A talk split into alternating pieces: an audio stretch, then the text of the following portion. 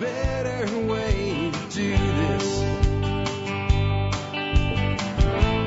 Let me show you a better way. Hi, folks. This is Jack Spirko with another edition of the Survival Podcast. As always, one man's view of the changing world, the changing times, and the things that we can all do to live a better life, if times get tough or even if they don't. Today is Thursday, September the 4th, 2014, and this is episode 1419 of the Survival Podcast. I've got a good one for you today.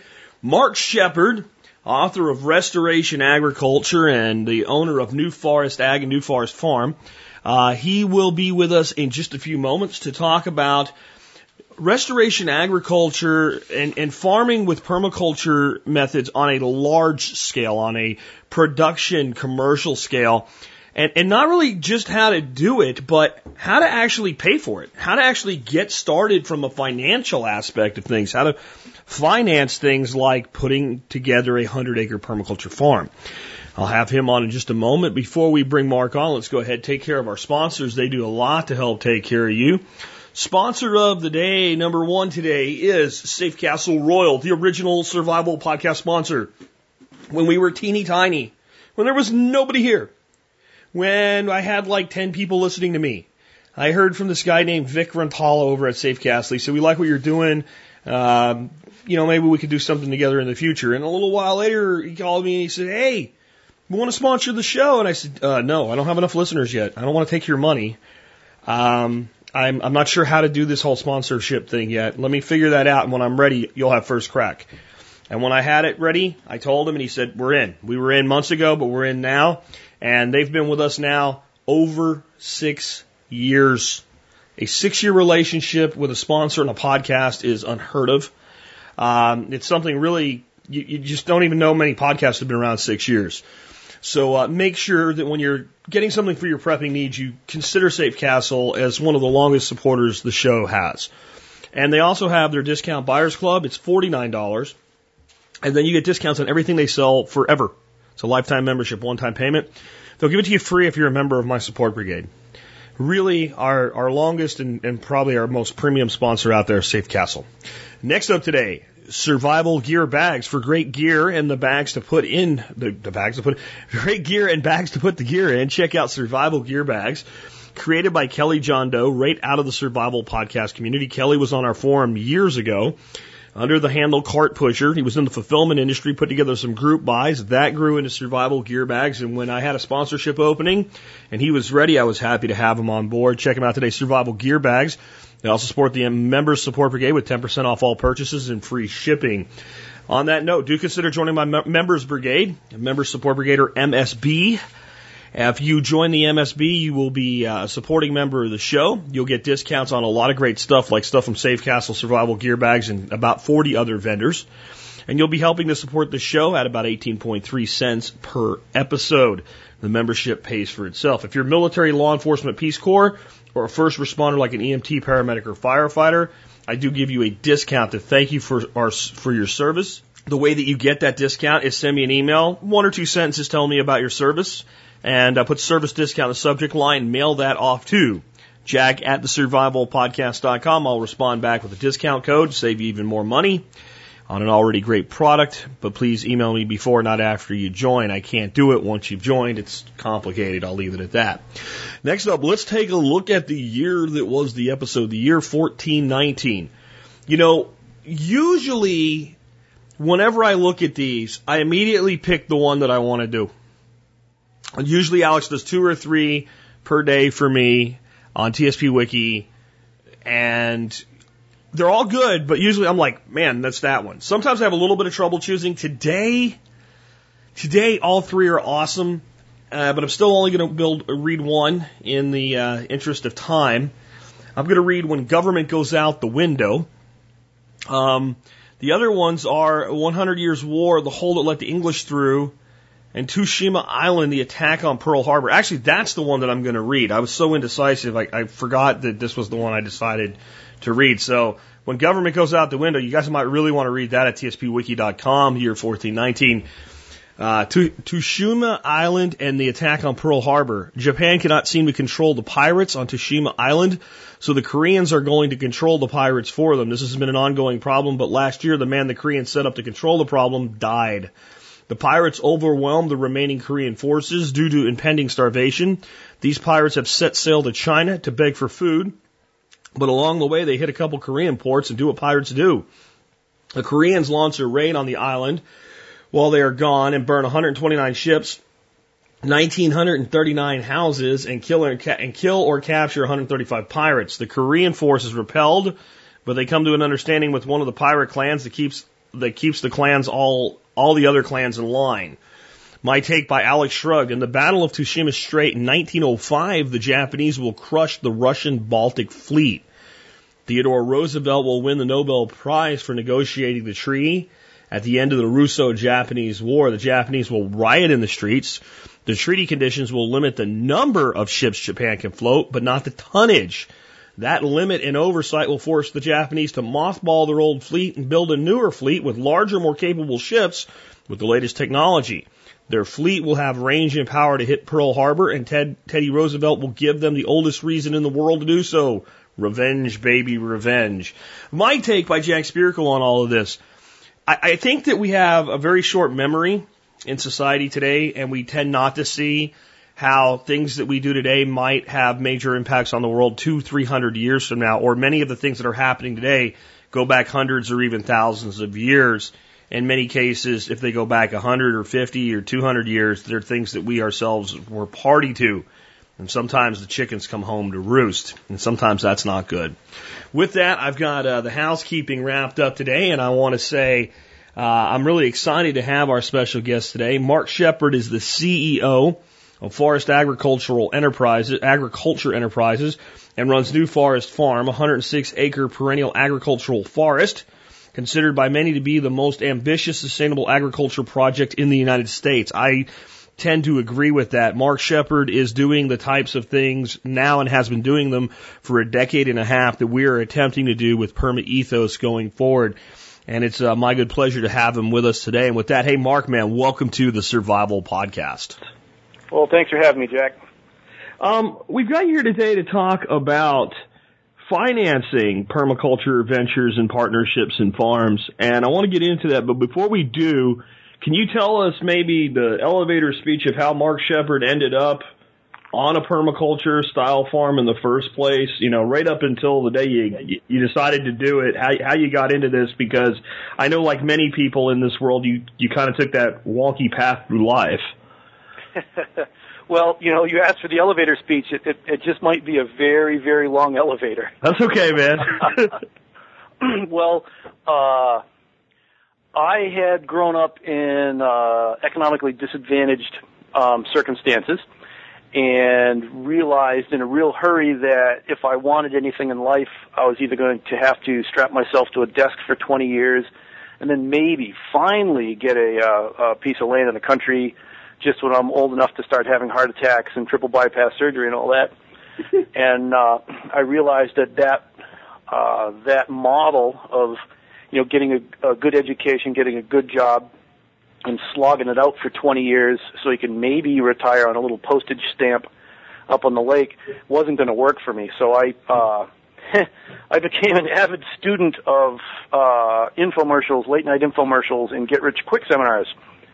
And it was from a lot of those that I picked up a lot of the financial strategies that got us into the position that when the opportunity came up, we were able to actually move on a piece of property and make it happen. Gave me a lot of the language to use, the tools to use in order to get a piece of property.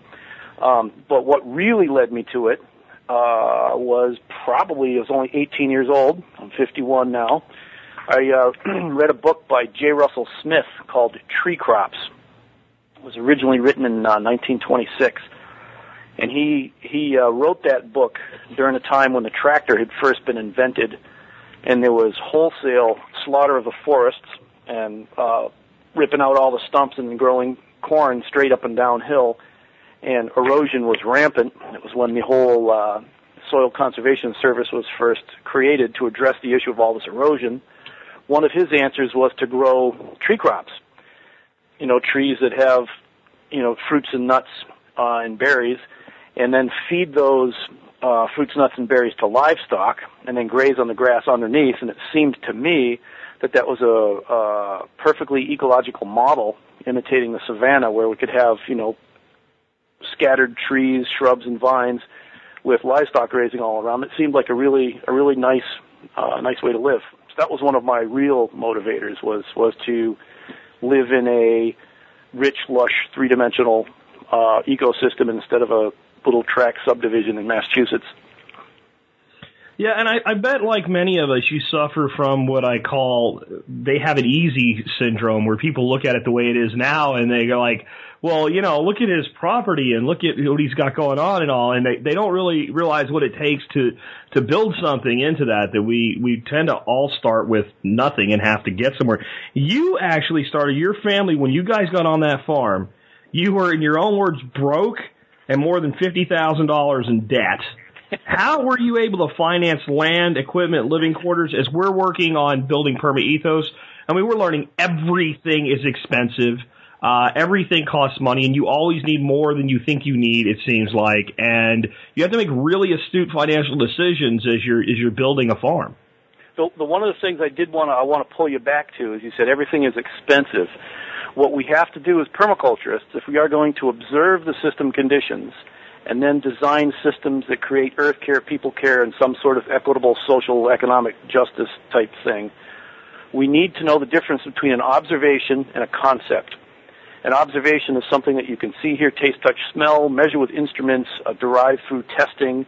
It's something that you can do over and over and over again and still observe the same phenomena, whereas a concept is purely an intellectual idea. It's supposed to describe reality, but it really actually masks reality. When you say the word expensive, that is a concept. What you're doing is you're laying your concept on top of reality, and you will see everything through the lens of your concept. You will see, if you say that getting a farm is expensive, you'll see everything is expensive. What are your options for creating abundance when everything is expensive? However, if we look at the actual observation, land costs X dollars per acre. Now I know that I've got X dollars per acre I've got to come up with. I've got X dollars worth of taxes to come up with. These are observations that we can write down and figure it out and design our way through that out to the other side. Make sense? Well, it makes perfect sense. Did I successfully avoid answering your question? Yes. Okay. No. I completely agree with you. And when I say something like everything is expensive, I'm talking on behalf of the audience, honestly. Yeah. I get exactly what you're saying. Sounds like a show I did earlier this week. Because we do have to ask ourselves how, right? So in your particular how, though, how did you go from being $50,000 in debt to be able to finance a 106-acre farm? Well, first of all, there's at least 10 years of previous history that's kind of hidden, in that for the 10 years prior to that, I was actively building my credit. I was actively accumulating credit cards, and things that I would purchase, like your day-to-day anything and everything, I would purchase with a credit card, and then immediately send the check in, back in the days when you sent checks by mail to pay for credit cards, immediately send the check in to pay it off. And yes, that would, when I made my payments after interest was generated, yes, that would generate some interest, but that's called a cost of doing business, because the business I was in was building my credit rating to be able to borrow enough money to get a piece of land. And if you have a credit card, two credit cards right now, a couple $1,000 limit, you can't use that credit really to help you buy land, which is costing hundreds of thousands to millions of dollars. So for the 10 years before my wife and I moved to Wisconsin here, we had been, me especially, I really exercised mine, had been building our credit. We also began to divide our lives into the functions that they do. And the function, I'll just pick two, because these are totally related to how we set this up here. One is the growing of food. When you grow food and then sell it to a buyer, That is an agricultural act that's called a farm business.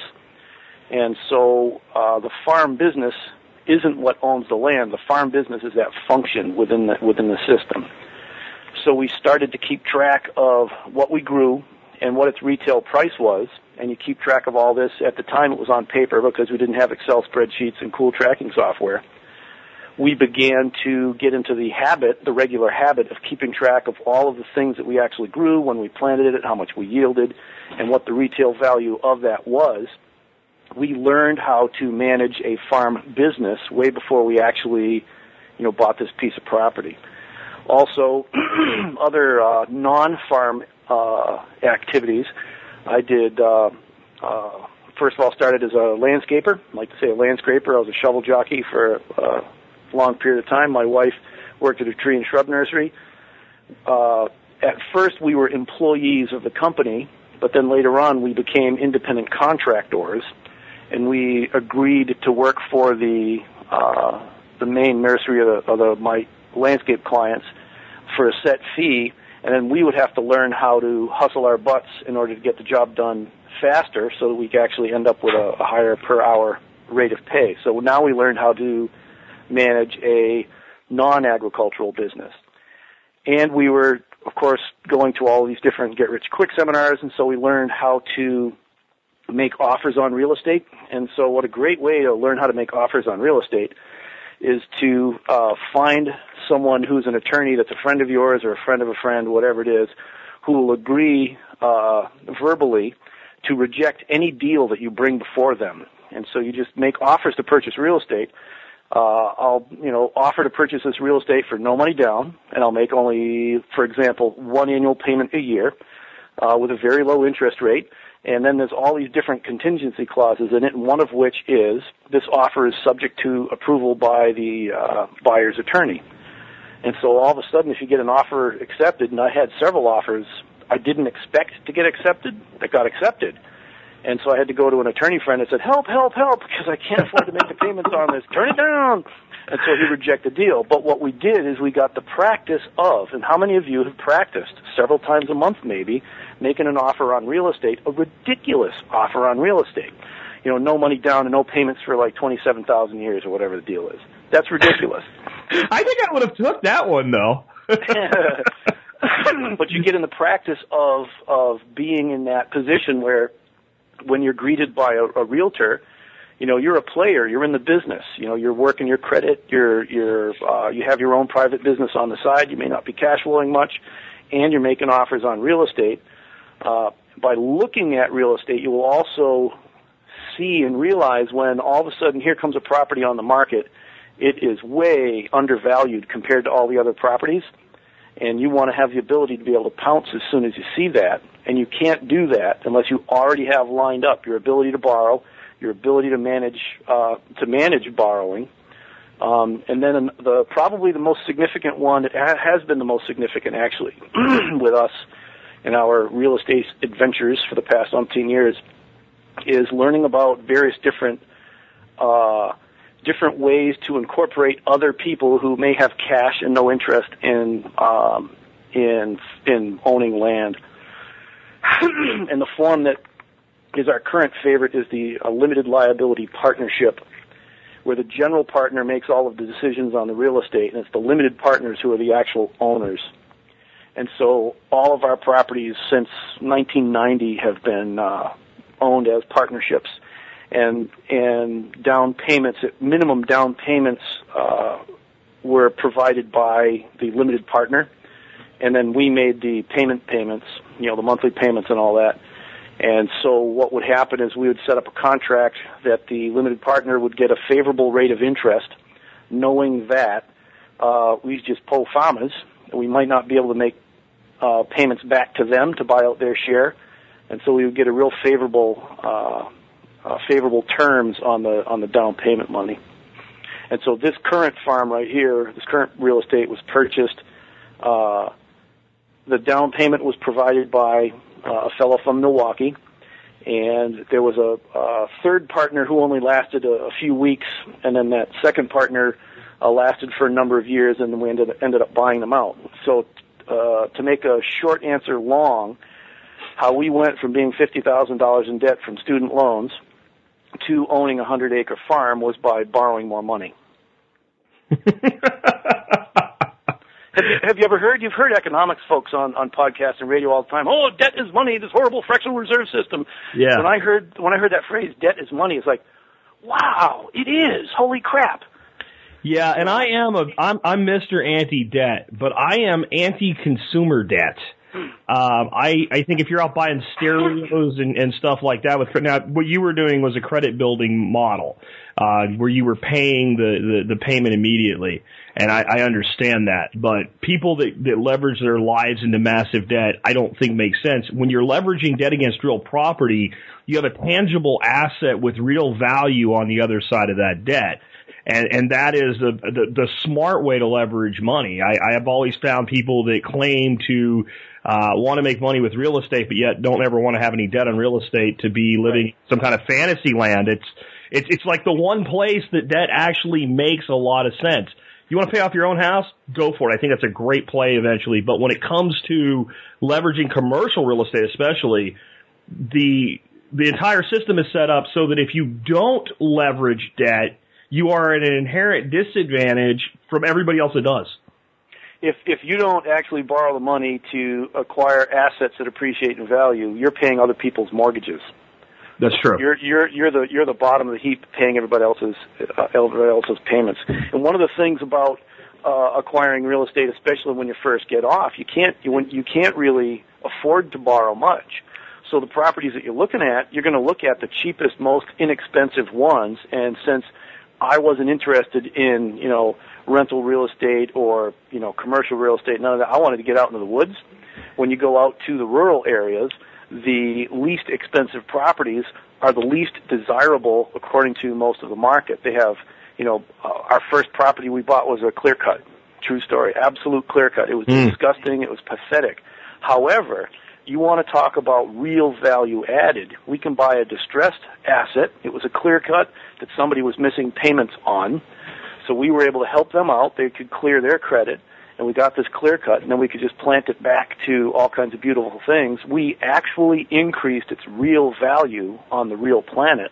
Then we built a recreational cabin on that for the materials and a couple of weeks hanging out with my brother-in-law, swinging hammer and banging nails, maybe even drinking a little bit of recreational ethanol. We increased the value of the property even more. So when we are permaculture real estate investors, we're looking for the worst of the worst because permaculture has a model that nobody else does. We can take a rock and we can join with nature's forces of natural succession, and we can create soil, we can create biodiversity, we can create abundance, we can feed ourselves, we can have a surplus that we then hand off to others, and they thank us with dollars. It's a hugely successful business model if we look at it that way. I think that's true. I think we do still have to look at things like water access, structure, and property potential timelines, though, with that. I had a guy email me and said, I just bought 50 acres for almost nothing in West Texas, and he sent me this Google Earth shot with a rectangle on the side of a gray mountain and said, what should I do with it? And I said, well, can you get your money back? I mean, so there are the extremes, but I get exactly what you're saying, that a lot of the properties that are abandoned farms that when farming changed, they were no longer capable of making money anymore, or that just land that's never been developed, or like you're saying, land that's been just used as nothing but a tree farm and for paper pulp or something like that. Those are the places that we can step in and we can make rapid changes much quicker than I think most people realize. And this particular farm, southwest Wisconsin, where we're at is called the Driftless area, and it's not flat like the rest of the Midwest. It's about an 80-mile diameter. It's actually a canyon, this big, huge Grand Canyon in the middle of the upper Mississippi River. So there's flat land up on the ridges and there's flat land down in the valleys. And then the canyon walls, the shoulders go off, and the canyon walls are quite steep. And times it's like broken rock and cliffs. Well, once upon a time, when more farmers, this is dairy country extraordinaire, when more farmers grazed their animals, those shoulders and the steep slopes were used for grazing, so it was actually utilized. Then as the shift happened and more animals were confined and more row crops were grown, in part because of government subsidies, paying you to grow crops that really shouldn't be grown there, people would abandon their shoulders and the edges, and it would all grow back to brush, or they would graze it. If it was a dairy herd, they'd graze their young stock out there, and then eventually they'd pull off all their grazing out of there. So what we got here was about 30% was cropped. It was abandoned cornfields when we got it, and then the other 60% had been abusively grazed. Like there wasn't a sprig of grass taller than a golf course green. It was really, really hammered, totally compacted. Any topsoil had washed away, 50, 60 years ago. It was all red clay. And we had maybe an acre of woods, but really wasn't woods. It was more like overgrown brush. Mm-hmm. So if you're a young 20-some-odd permaculturist and you want to go live in the beautiful harmony of nature and all that kind of stuff, this did not look like that. Did not look like that. But it was the cheap of the cheap. You could not get less expensive real estate in this area than those properties because the row crop farmers aren't going to go after it because it's too crooked and it's too rocky. Recreational people who want a beautiful hunting lodge in the woods don't want it because there's no woods. So it was perfect. It was perfect to be an undervalued property that had a huge, upside. What are some of your strategies when you're dealing with steep land like that? I mean, the property that we're working in West Virginia is 110 acres, very steep elevation changes, the typical mountains of northern West Virginia. And we're looking at doing some terracing and some swales, probably one main swale on the first piece that we're developing. There's just some level of restriction when you get into truly steep slopes. You can work with the ridge lines and you can work with ledges and shelving, but there is certain limitations there. Well, and when it's really, really steep, that's where trees rock. And so oftentimes what I'll do with clients and on our own properties, what we'll do is on the steepest slopes as you go through and you mark all the trees that have either potential commercial value as saw logs and or produce nuts or fruits. You mark those and then you remove through a period of years, take 2, 3, 4, 5, however, 7, 10 years to remove the ones that are not your prize trees. And when you make openings that are big enough, you fill them in with your useful trees, cherries and chestnuts and, grapes and mulberries and all that kind of stuff. And you use livestock grazing underneath to keep the resprouts of the undesirable species at bay. You could look at University of Missouri Columbia has a lot of information on silvopasture, and it's not grazing your cows in the woods. It's taking a piece of land and managing it simultaneously for both woody crop production and for forage. Excuse me while I shut off my cell phone. No worries.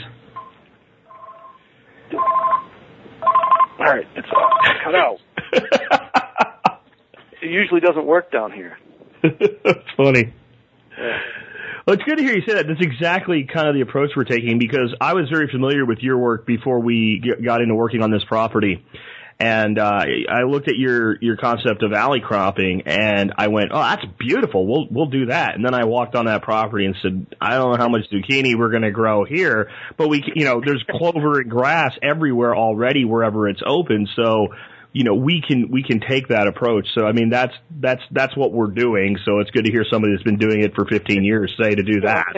And the thing is, too, is if we're actually going to live in a place and if we are really going to develop that place to be a rich, lush, human habitat, that means we're going to live here a long time.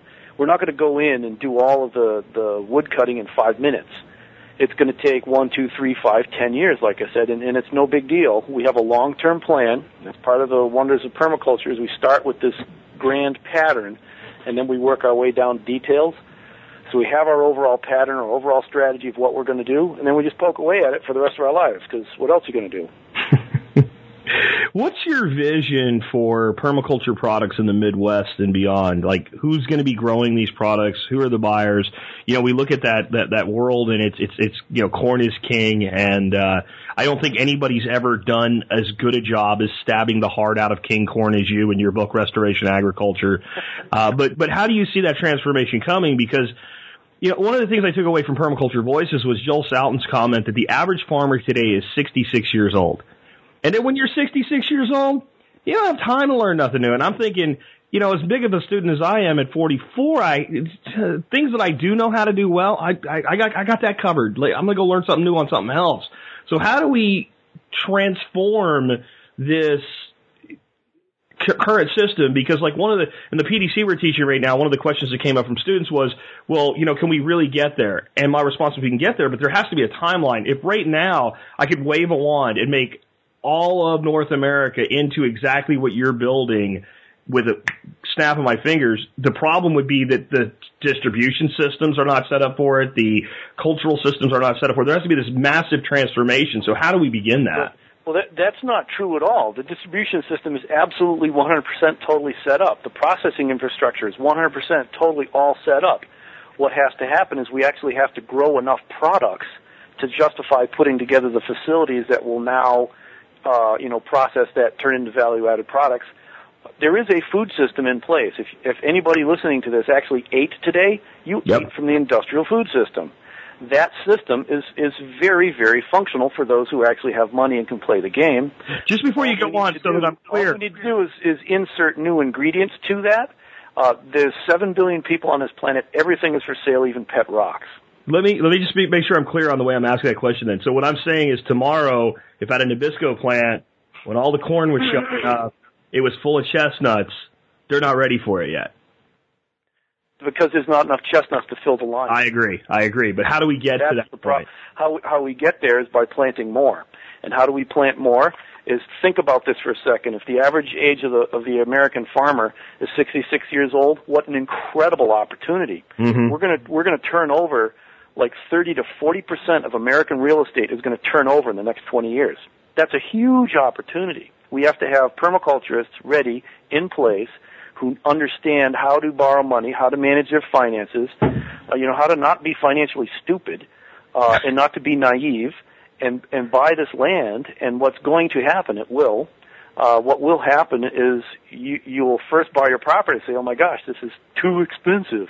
But no, the price of real estate is what the price of real estate is, and long term, it always goes up, always has. So what we need to do is be ready to pounce and convert these systems over. Parallel with that, we have the other structures in place that are in process right now all across the country. There are co-ops and LLCs, aggregation companies that aggregate products from a number of smaller growers. So it's the aggregation company that becomes the value add, and that's what accesses the larger scale food system. And I'll use one little example. I'm a 20-year member of the Organic Valley Co-op. Most people are familiar with their dairy products. When I joined, I was grower number 24. Wow. Everybody in the company could sit around 2 picnic tables, and we had about $300,000 in annual sales. We dreamed of the day that someday we would have $1 million in sales, because then we'd be on Easy Street. Well, as of last summer, there were about 2,600 members who own a piece of the company, and about $1 billion in sales. So the potential for permaculturists to now form their aggregation company, get their products into the form that the market recognizes, and everything that you can grow on your place in West Virginia, everything has a huge international mass market, but you have to get it into the form that the market recognizes, and you have to actually have enough to fill that system. So I predict that the future of permaculture farming in the USA, it's going to be the fastest growing real estate development and the fastest growing food category in the market within 6 or 7 years. You just watch. I agree with you. What's the alternative? The alternative is more of suburban hell and more of row cropping. That's the only other alternative. That's That's why I agree with you. And I think that we're going to see, and I'm wondering what you think thoughts are on this, we're not just going to see the development of permaculture farms, we're going to see more development of permaculture-style communities, more places where people live. And the biggest problem we have right now, to me, is that there seems to be this dogpiling of new regulations that try to separate where people live from where our food is grown, and separate animals from where vegetables are grown. And those two things have to be countered, and I think the only way we can do it is with momentum. Like, if there's enough people wanting to do it, the people trying to separate it will go, well, we know who we work for, and as long as they pay their taxes, let them do it. Yeah, it'll be separated by success. Is if you continue to play with like 16 bricks in your backyard to make rocket stoves to show how permaculture is so cool, you're never going to change the world. If you're going to go out there and radically change the ecology over hundreds of millions of acres and supply actual food to actual people in actual markets, then all of a sudden you have economic power. You're providing jobs. We are economic development of the future. Because even if everything does, theoretically get pushed towards row crops, which is where they're pushing, we got to genetically modify and spray everything. Mm-hmm. As the cost of the inputs go up, the model that imitates nature, the costs go down over time. And those two business models, there is no competition. You cannot compete with the long-term, low-cost success of natural systems. Nature has never spent a penny on fertilizer, fungicide, herbicide, pesticide, disease control, tillage, none of that. No, I completely agree. And I think that when we look at establishment, there seems to be a lot of cost up front, equipment, planting, etc. But the approach that you've taken moderates that a lot over the way people are thinking. Because here's what happens to the person that's in the small-scale mindset.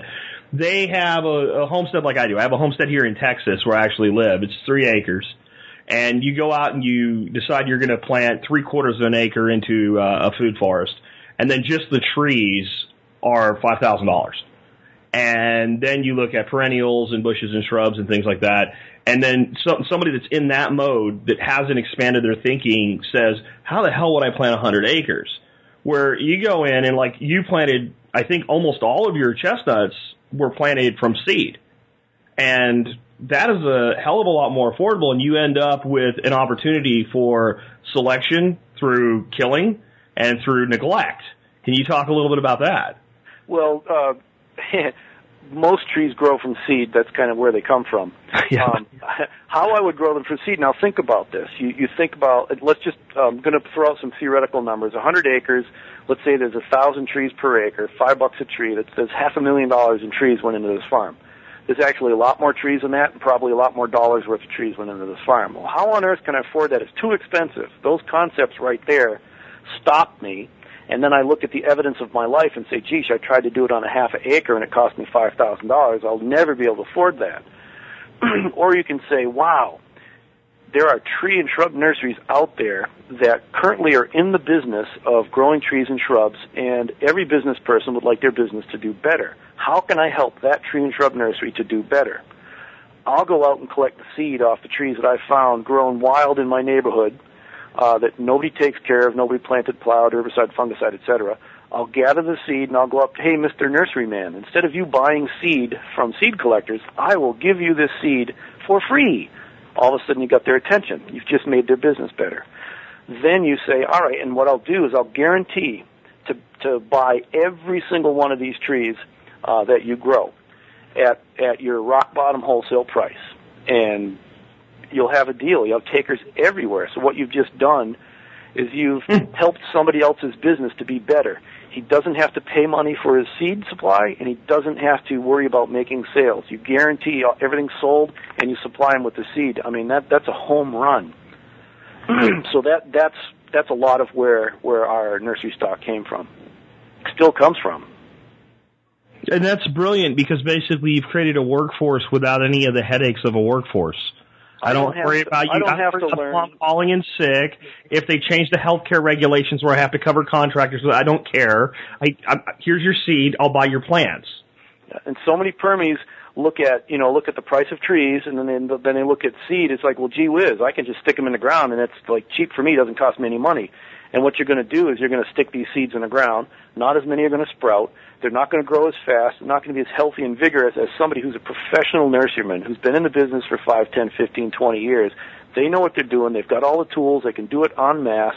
They can do it far more affordably, and they can produce 10 times the plant that you can by buying the seed. The cheap seed hides, you know, an expensive plant that you put in the ground. There's no money that you put out for it, but it's an inferior plant because you never gave it that head start that it needs. So did you plant all of the trees that you planted, and let's forget about the stuff that was already growing there or grew on its own, did you plant all of them from seedlings, tubelings, things like that? Did you plant nothing from direct seed? No, I did a lot of oaks and black walnut from direct seed. Okay. A lot of hickories from direct seed, yeah. But the chestnut, I always had gotten the impression that you had planted those directly into the ground, but I guess you planted it as seedlings. How we started with all of the different species that we started with, because this is part of what we need to do is get the genetic diversity for the resilience that we need in our systems. I bought nursery stock from every single nursery that I could possibly find at the time, East Coast, West Coast, North Coast, South Coast. I got chestnuts from everybody. And then I planted those seedlings in the ground. I kept notes, who produced the best nursery stock, and then later on, whose genetics were the best. Excuse me for a minute. And so then when I put them in the ground, I treated them not with sheer total utter neglect, but more like strategic total utter neglect. I would try to do a little weed control around them, do a little bit of mowing, but it didn't always happen because I was trying to put so many in at the time. So my first selection, genetic selection, if you call it that, were trees that could compete with a heavy Midwestern grass sod. If you're in Texas, the first selection would be trees that would be able to survive your droughty, hot summers. That would be the first. And alkaline soil. Yeah, that's right. Yeah, right. Then once I had the ones that survived, I took note of which nurseries they came from. And I didn't buy material from the ones that had losers, and I continued to buy the ones from the winners. And what I noticed is several of the plants would start to produce seed within 2 or 3 years, and I'd flag those with survey ribbon, and then I would save their seed and replant them. And it was probably by 5 or 6 years into doing this that I began to have so many seed that I could begin to sell nursery stock. Now I have another income stream coming into the farm. I'm providing my own nursery stock that's basically free of charge. Every tree on this farm basically went in at a profit. That's awesome, Mark. It really is. And so if I have to borrow money, go from $50,000 in debt to way the hell more than $50,000 in debt, in order to take a degraded piece of planet and imitate its natural biome, which is the oak savanna, with the species composition. Those are the species that I'm using are all savanna species. So I borrow money to restore oak savanna to a land that's been oak savanna for 65 million years, and plant every tree at a profit, and build my own home, off-grid, wind and solar, raise a happy family, have a really good, rich life. Why wouldn't I borrow the money? Because debt is bad. Well, that's a concept, isn't it? It is, and I think the one thing you have to think about as a business person then is servicing the debt. So, for instance, when I bought the home I have now, which is about a $250,000 home, I went to a mortgage company and said, I'm going to be buying a home. I want to be pre-approved. I don't want to have to do squat. I want to be able to walk into a seller and go, here's your offer. I need a letter that I'm not pre-qualification, but pre-approval. Submitted all the paperwork, a couple little documents go along with tax returns. Letter comes back, says, you're qualified to borrow $900,000. I said, well, no, I won't be doing that. Not for the home I'm going to live in the station we were in life. So I could have gotten the money, but there was no way I could have serviced that debt load. I guess I could have, but I would have had nothing else. So we go into a farm, we're going to plant chestnuts and things like that. We also need to turn a profit in a relatively quick term. And what I remember you saying at Voices was that you were giving a talk one time and you talked about planting chestnuts, and you said on the ground you planted the chestnuts, you made like $4,400 an acre the first year. Somebody called you a liar or something like that out of the audience. You're like, I didn't, not at Voices, but in the story you were telling, you're like, I didn't say I made it on chestnuts. So what are some of the strategies that while we're establishing this long-term high-profit, low-input system, we can service that debt load until that yield becomes available for finance? Yeah, and we had already talked a little bit about silvopasture. That's one way, is get some fence up, get some animals out there and start grazing and plant your trees at the same time. So you're grazing in between rows of trees. And then the other technique that was critical for our being able to stay here was alley cropping, in that you grow some sort of higher value crop, starting with annuals. If you're like a corn and bean farmer, stay with your corn and beans and then plant a row of trees between your fields of corn and beans. You're not making any money off the trees in the short term. It's going to take a few years, so don't sweat that you're not making any money off of that. And if you're a chemical farmer, use compatible herbicides with your trees so that when you're taking care of your alley crops, it's taking care of your trees. And so what you do is you cash flow short term with your alley crop. We relied heavily on produce because we were a member of the Organic Valley Produce Pool. And at one point in time, I was growing somewhere between 12 and 16 acres of annual produce that was grown in between rows of the trees. But then you remember the trees went in at either zero cost or at a profit. And so even if we only made $50 off the annual crop, the net profit on that acre was a net profit for that acre. Yeah, and you do have to be able to service the debt, and this is where your ability to manage your credit comes into play, because as a person who derives a large percentage of their income from farming, you know that for a certain time of year it's all expense, you're getting everything ready, and then a certain time of year it's all income. Mm-hmm. So what happens in the middle? How do you float through that? So you now learn the skills of budgeting.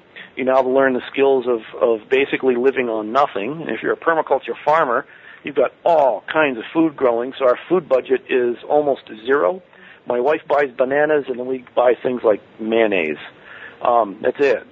Because everything else is grown here. And so you have to learn budgeting skills, which is very important.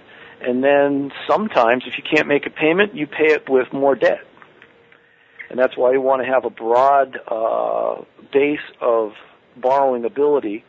And, the ultimate are these 0% credit card, courtesy checks or whatever they call those. All of a sudden, you're in a pinch. We don't have any cash. We can't make the mortgage payment. No problem. Just write a little credit card check for it. And it's called kicking the can down the road, in case you haven't heard that phrase before. But we know that the road we're kicking it down is a 1,000-year-long road because we're growing trees. They're going to be here forever, and our costs are going down. If you guys knew how much we actually paid for this place, 20 years ago, it's laughable.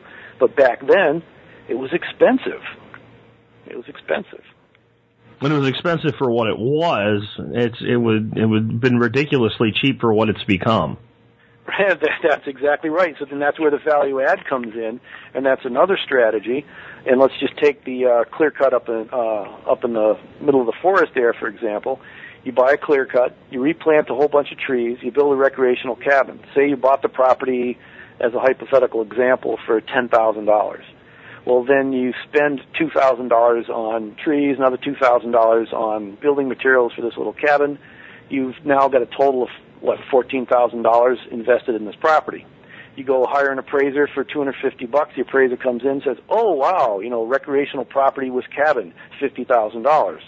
You've now increased the value of your property by $40,000, and you can go to the bank and borrow that $40,000.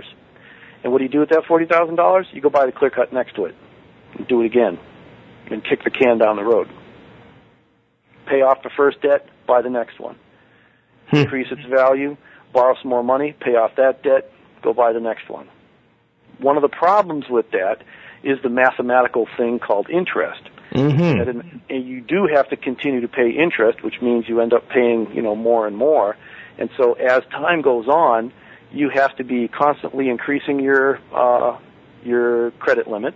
You have to be making your payments, effortlessly and regularly all the time, and your projects have to get bigger. Why do you think that my next project is 800 acres? It may be because it has to be.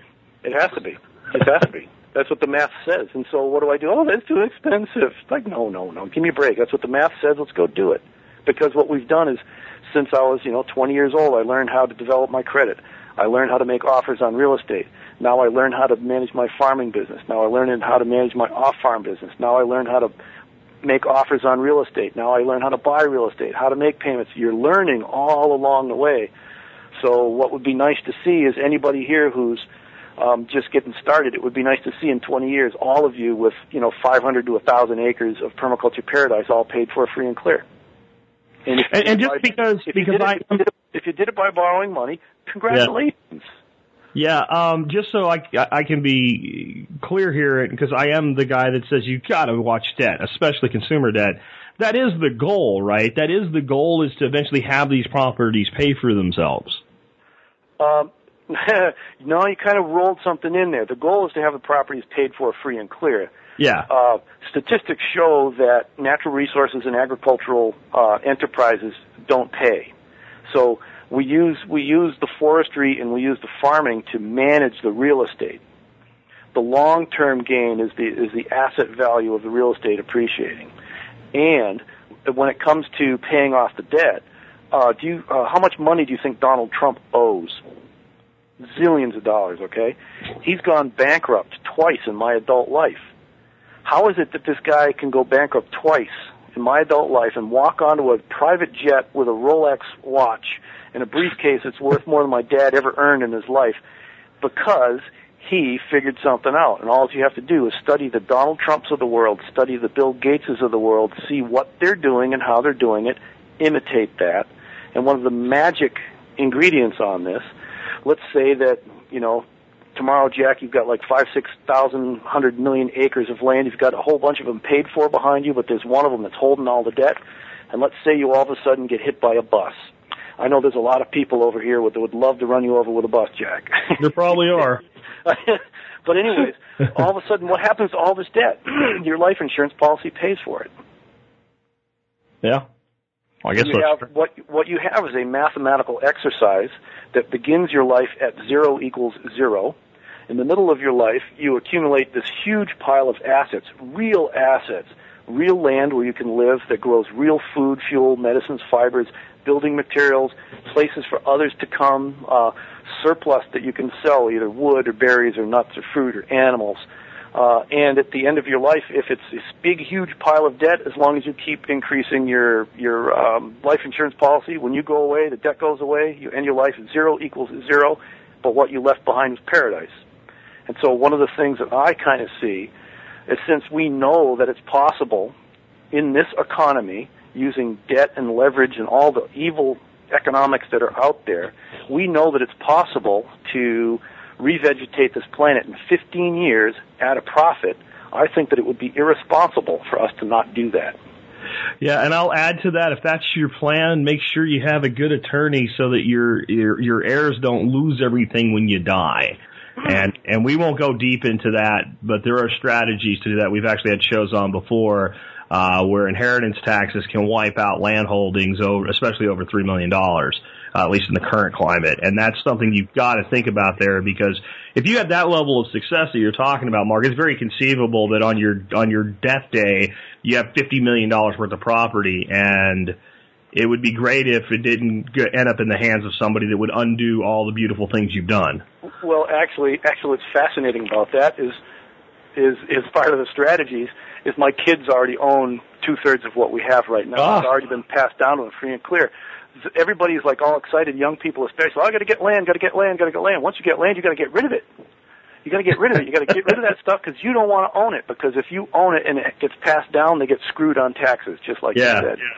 So as soon as we get it, we get rid of it. Huh. And that's a topic for another 85 conversations. Yeah, definitely. Let's talk a little bit more about what you're actually growing there. Because I've really gotten a lot of information from your book and from some of your talks on chestnuts, but it's not a chestnut farm. It's a beautiful polycultured farm that's growing livestock and other things. But one of your main crops is also apples. Are you growing grafted apples? Are you growing apples from seed? Are you doing overgrafts? I mean, you're making this awesome cider. and you're expanding that operation. So what is the mechanics behind the apple operation? Well, we'll get to the apple operation by describing, first of all, the suite of species that was indicators of oak savanna. You'd have an overstory of oak, chestnut, and beech. They're all in the Fagaceae family. Neither beech nor oak at this time have regular crop yields. They're periodic. They yield heavy yields some years and then none for years. Chestnuts have regular yields year after year. There's an understory of cherry and apple, a shrub layer of hazelnut and plum, cane fruits were blackberries and raspberries. There were grapes climbing all over the whole mess. And then, of course, the prairies, green grass grew all around, and animals. So the apples are a component of a healthy, full complement of species oak savanna. So how we started planting the apples is we want to find the ones that, you know, survive with stun, sheer, total, utter neglect. So we started with, we had 239, I believe it was, different grafted cultivars. Now, if you go look at the catalogs, you see it's $14 for a fruit tree. Yep. That's not what we did. We bought rootstock at the thousands, so like they're $1 a stem or less. Yeah. Of course, you buy another 1,000 at $1 a stem or less, and then you sell them for $3 to somebody else, and now you just got all your trees paid for. So we planted the rootstock. The rootstock that I used was seedling rootstock. So every single plant was a genetic individual. It's totally different from the other one. We want that genetic diversity to find the magic new plants that are going to show up. Then on top of that, we would graft cyanwood sticks from a known variety. And there's a number of places. NAFEX, North American Fruit Explorers, is a great place to get cyanwood. Many places have cyanwood exchanges where people just share and trade sticks with one another. And so on top of these roots, several thousand roots, which were all seedlings, we grafted 239 different known varieties. And then we treated them with sheer, total, utter neglect. And if they got diseases and died, good riddance. If they didn't and they survived, fantastic. We would then graft them onto surviving roots or new roots that we had to buy.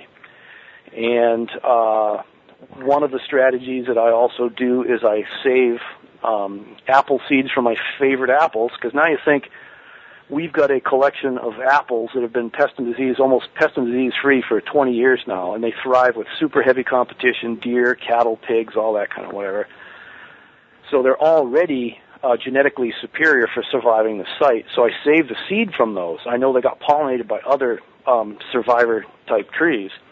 Then you plant those in a nursery bed for a year, cut the stick off, and graft it onto a branch of a mature tree, and suddenly that young one-year-old thing that you grew out of a seed is now, it becomes a mature stick, and within 2 years you'll have flowers on it, and you'll know if that's a decent fruit or not. And then if it is, you can go ahead and graft that onto other roots, and then, of course, save the seed from that, and so on and so on. Woody crops producers, if we really want to continue to help our trees to evolve with the planet as it is, with the pest and disease and temperatures and rainfall regimes that are actually occurring on the site, we need to always be breeding our own trees constantly. It's just part of what we do. Dairy farmers, they always have some young stock and heifers. They're always bringing in prized bulls or new semen or whatever. That's what we should be doing with our trees, too, instead of buying, 100 acres of a grafted Macintosh or whatever. Have you come up in this process with any where you just ended up with a seed that produced well for you?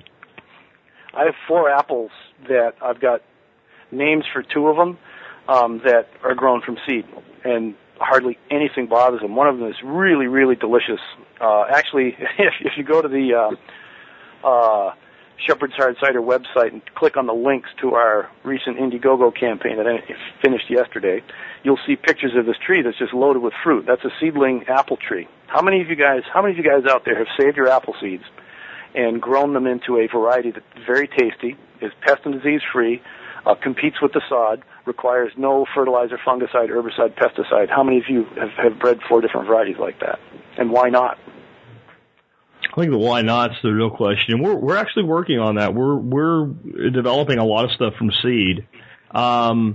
Here's one of the why nots. Here's one of the why nots, if I may interrupt. It's fun. It's fun interrupting you, Jack.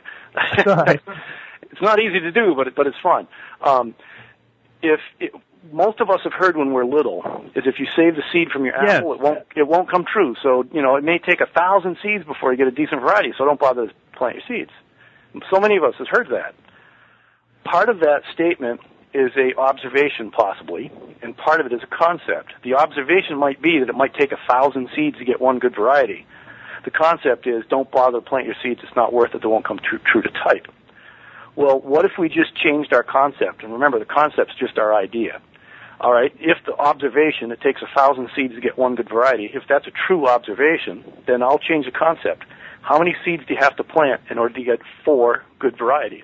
4,000 seeds. I was already thinking 10,000. Which concept actually created a different planet? Yeah. Yeah, but here's where I was going with that, though, because I think that number's actually astronomically high to the reality. I always was told that, and I was told stupid things, too, like if you plant those seeds, it'll turn into crab apples, whatever. Right.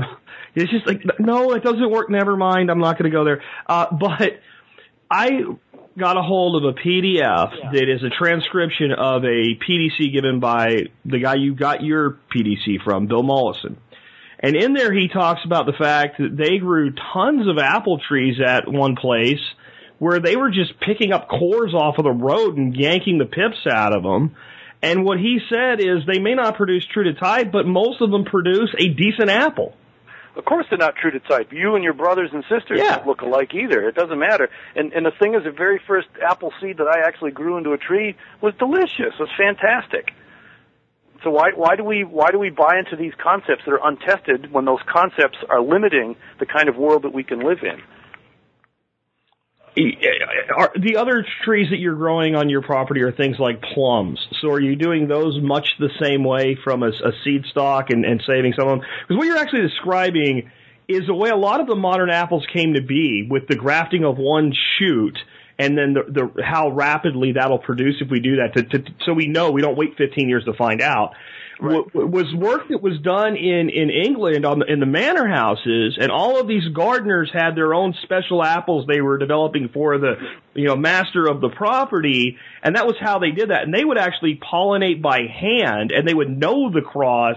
And then you'd say, well, you're going to wait, 20 years to find out. No, that's exactly what they would do. They would graft onto an existing tree, and in a year or two, they'd have a fruit, and they'd know the result of it. Have you been doing that also with plums and cherries and things like that? Or, I mean, how far can that work? I mean, where do you go? You just go with what's there, or we do this with everything?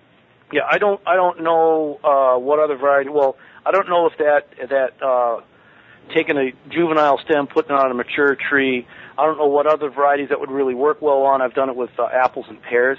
Mm-hmm. Most everything else, I'm doing it from seedlings. And then after it survives here as a seedling, the next test is, can you produce fruit or nuts within 3 years? Okay. If you don't produce fruit or nuts in 3 years, you're out of here. I'm not going to wait 50 years to see if you're any good. I need to know in my lifetime. I got 3 years, man. Okay. And, oh, that's horrible. Now you got to cut them down, and that's work, and that's why I just finished a big, huge meal of fried shiitake mushrooms. So it's terrible. Well, and that root, you've left that root in the ground, right? So that all has a soil building effect. If you're going to take that approach, then all we have to do is plant more than you want to end up with in the space that you want to end up with it in.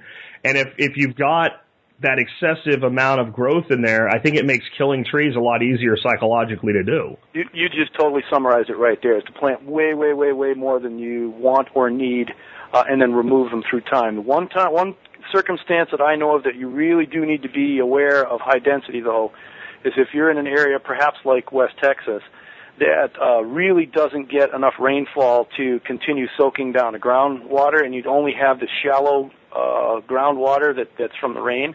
If you put in a high density planting of trees, they can suck it all up, and by two-thirds of the way through the summer, then everybody dies. So you got to just be aware in the drier climates and sandier sites that you might not want to be as high density. And your goal with all of this really is to move toward a zero input system, and that is where the financial equation shifts, correct? Yeah, well, that's actually, as you were asking that question, I was trying to figure the 3 different directions you might be asking from, but you kind of hit it. is that a goal, yes, is to have a zero-input system, which for all practical purposes we have. If something requires an input on this property in order to survive, it doesn't survive here. So what ends up happening is you have a zero-cost, for all practical purposes, a zero-cost agricultural technology that, yes, your yield per element, I may get fewer apples per acre, fewer chestnuts per acre, fewer hazels per acre than a hazelnut grower or an apple grower or a chestnut grower. But at what cost? If it didn't cost me anything, all I got to do is prepare for harvest and harvest. Everybody shares that cost. I don't share any of the other costs. No fungal sprays, no fertilizer amendments, no bark paste and paintings and, bird scares, none of that. There's zero input. Actually, our inputs, we strive to get our inputs accomplished by other elements in the system. For example, in our apples, weed control underneath the trees, instead of mulching or herbicide or tillage, we use comfrey and daffodils that have secondary markets. I used to sell a lot of comfrey to a medicinal herb company, and I used to sell a lot of daffodils as cut flowers. I don't sell that stuff anymore, but it's still there. It's still accomplishing weed control under the trees. So and there's still a market for it. You're not doing it probably because you have more profitable ways to spend your labor. I got other things to do at that time of year. Exactly right. And then for weed control, it's called cattle. They come in and they graze. That's also called fertilizer input because they're fertilizing things. Then in June, the pigs move through the orchard and they gobble up the June drop, which are the first trees that are infected with pests, or the first fruit that are infected with pests. So the pigs come through, they gain a little weight, and they do the insect control because they get rid of that first flush of insect pests.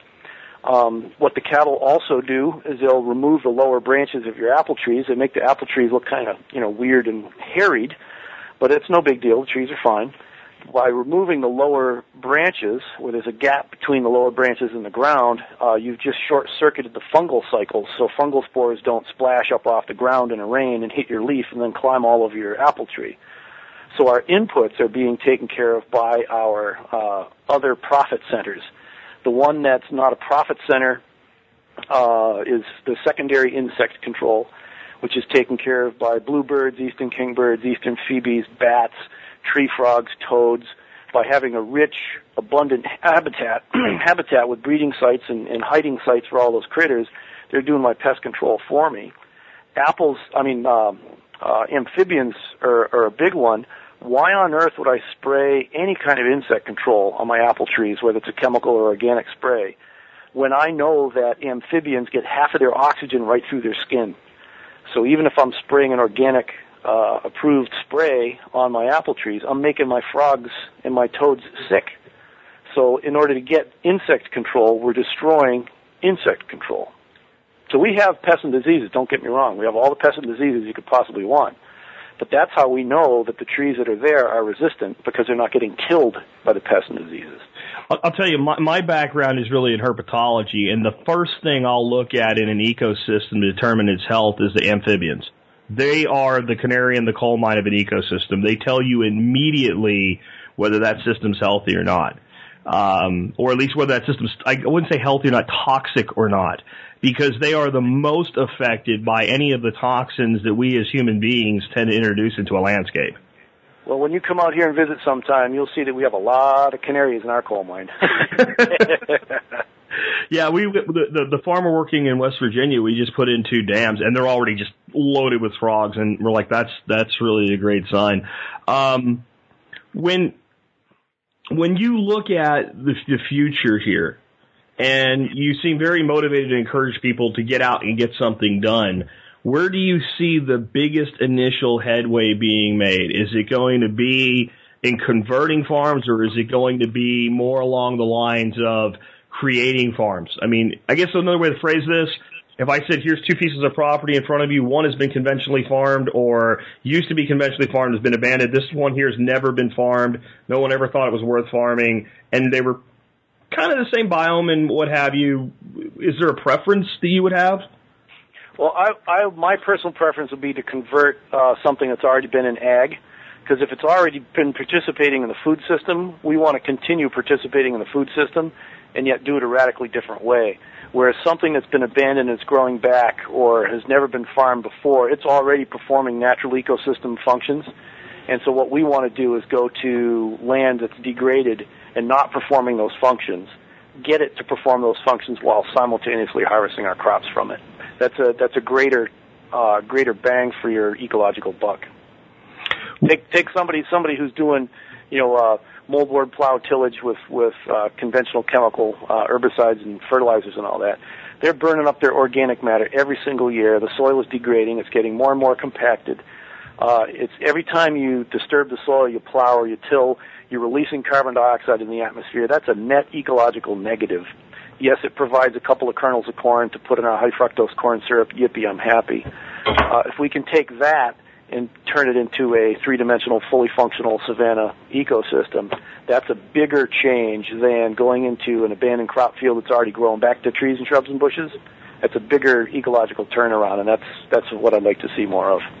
I've always thought that one of the biggest things we need to do is convince people that aren't the 66-year-old guy that's going to sell his farm in 5 years anyway, that are actively farming, that to give this stuff a shot. And you seem to do a pretty good job of taking those people in your consulting as far as they're willing to go at the time that they're willing to go there. I think there's a lot of that right now. And what I'm hearing from right now out of my own audience is more and more young people that are in their 20s. Dad still owns the farm. Dad's been doing corn and beans for 1,000 years. They've got 500, 1,000 acres, a lot of these people, and are very, very resistant to change. And I think kids have a problem with something Dave Ramsey calls powdered butt syndrome. You can't possibly know better than me if I've ever put powder on your butt and changed your diaper.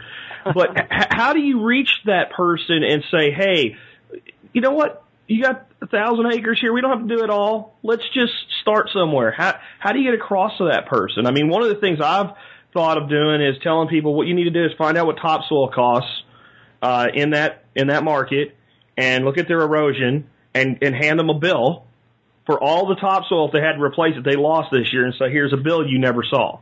But is there other ways that you've been maybe more, because that's kind of in your face, like, not that you're in your face or anything, Mark, but Well, not to certain audiences, and you think that that's probably the largest demographic that right now that I work with are people that they may not have thought that they were going to get into farming, but they grew up on the farm, and all of a sudden they're going to get stuck with it. And you're going to have to deal with this 500,000 acres when Dad goes, when Grandpa goes. So you better get started soon. And the easiest way to convince Dad to let you have a piece of it is to go right to the National Agroforestry Center and get all of the information on alley cropping and silvopasture and say, look, Dad, here are USDA programs, government programs, because you hate anybody getting free government handouts except for farmers. Go right to the National Agroforestry Center, and they will cost share you to do silvopasture systems. They will cost share you to put in woody riparian buffers. They'll cost share you to put in alley cropping systems. And when Dad or Grandpa sees that all you're talking about is putting a row of trees between the corn and the soybeans, he never has to change equipment. Okay, so he has to adjust to herbicides that he used to use 10 years ago instead of last year. That's totally doable. And then if you start putting numbers to it, go to the University of Missouri Columbia, the School of Agroforestry, and they have a whole entire department that's based on economics. And you work up a couple of simple little spreadsheets and say, look, Dad, if we go ahead and plant that one row of walnuts, for example, between the corn and the beans, in 20 years it's going to be producing more money than the corn or the beans will. And here's the numbers with 30 years' worth of data collection track records to prove it. And you'll never have any decreased yields in your corn. Let me give it a shot, Dad. That's the best, biggest convincer that I've seen. So it's putting in the tree rows just as in, and I guess the government's reason to back that is it does reduce erosion and create habitat. It does, and the thing is that what can convince Dad, for one, it's a government program, USDA stamp of approval, and two, it's simple. It's easy to understand a row of trees between my corn and my beans. It's really easy to understand. Anybody can get that. And everybody used to do that. I mean, I grew up hunting the fields of Pennsylvania. There were, when I was, and I'm not that old, man. I mean, I'm in my 40s. I don't remember a single farm without tree lines. Not one. I really don't know what happened. Maybe it's just that It's a different way that they farm in the Northeast and the Midwest, and maybe it was always that way in the Midwest, but I remember every farm that we had permission to hunt on having tree lines and riparian areas, every single one of them. Yeah, part of it is getting paid for your corn base. Every acre that you have that can grow corn on it, you get paid for it. That's part of it, and the programs basically just support, going commodity crops wall to wall. So then you buy the neighbor's farm because they go bankrupt or the kids move to town or whatever. Then you go ahead and tear out the fence lines between you. It makes perfect sense based on the politics and who's making the payments. It really does. Another thing I want to ask you about, I had you on here. This is how I became hooked on Mark Shepard and your methodologies and your mindset. I read an article in Acres Magazine, and I think it was an interview with you. I don't think it was an article you wrote. I think one of the authors there interviewed you, and they were talking to you about your internship program, and you said the first thing an intern gets here is a Schedule F. And could you talk about how you do that? And I know exactly why you do it, but explain to the audience why you do that, because I thought to myself, this is a guy who's taking his interns and he's turning them into farm business people right from day one. Right. What I'm not turning them into a chemical bag agribusiness big boys with, $55 million articulated tractors and 9-wheel drive pickup trucks and all that kind of stuff. What we're doing is teaching people, or at least allowing them the opportunity to learn how to manage your own farm business. And kind of part of where it came from for me is I was part of a crowd when I was in my 20s who would just rail against how horrible these mean oppressor white farmer guys were when they would hire a very inexpensive Jamaican or Mexican workers that had no green cards. They were only up temporarily, seasonally. They paid them way substandard minimum wage. This is horribly unfair. This is it's almost economic slavery. So I really railed against that. And so then I immediately got involved in the whole organic movement. And lo and behold, here's all these young 20-year-olds. Worst offenders, right? Yeah, we're complaining about, these big bad farmers hiring cheap Mexican laborers. Well, dang, at least the Mexican laborers were getting paid. We were interns, and we're pulling radishes out of Farmer Joe's field. We're pulling weeds out of the radishes in Farmer Joe's field. We're doing the slave work that he doesn't want to do. He's in there playing the numbers game, trying to figure out how to make the next payment, pay the electric bill, blah, blah, blah. And we're doing all his work for free. That's worse than, immigrant labor, underpaid immigrant labor. And so then I decided if I'm going to do earth care and people care and an equitable economic system, we have to pay the workers their actual true value, because they actually use their minds, they use their bodies, and then you kind of pencil it out on a produce operation. You realize that the sale price of the produce going into the marketplace, we can't sell it for the current market rate if we're also paying, $10 an hour for people to do it. So all of a sudden you realize that the whole agricultural game is rigged. It's rigged against, the small-scale freeholder making a reasonable livelihood and paying his workers well. So how do we get around that? How do we get some help on the farm? And yet how do we learn the real lessons? How do we teach people the real lessons of running a farm? It's all about managing your farm economics. Even if you have a 10-by-10 garden patch in your backyard, if you keep track of every seed that you buy, every input that you haul in, how much time it took you to do it, then when you harvest the products, how many pounds of everything that you did or how many bunches of this that you harvested, then you go to the co-op or, a grocery store and write down a price per pound for the product that you produced. What you've just done is you've described economically your actual activity. You actually did buy seeds and inputs. You actually did labor. You actually did produce these crops, and they actually did have a market value. And as your farmer, IRS Schedule F, that farmer sold it to a customer. And in the case of the 10-by-10 garden patch out backside, that IRS Schedule F farm now sold it to the customer, which happened to be you, and you put it in the refrigerator.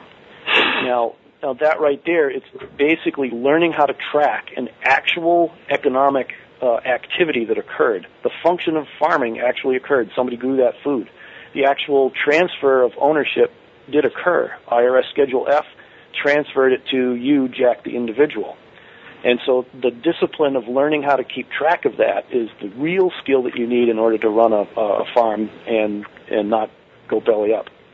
And administratively, when I'm looking to do things in the future, as I have a couple of years of a Schedule F behind me, that changes my status when it comes to looking for things like loans in the agricultural market as well.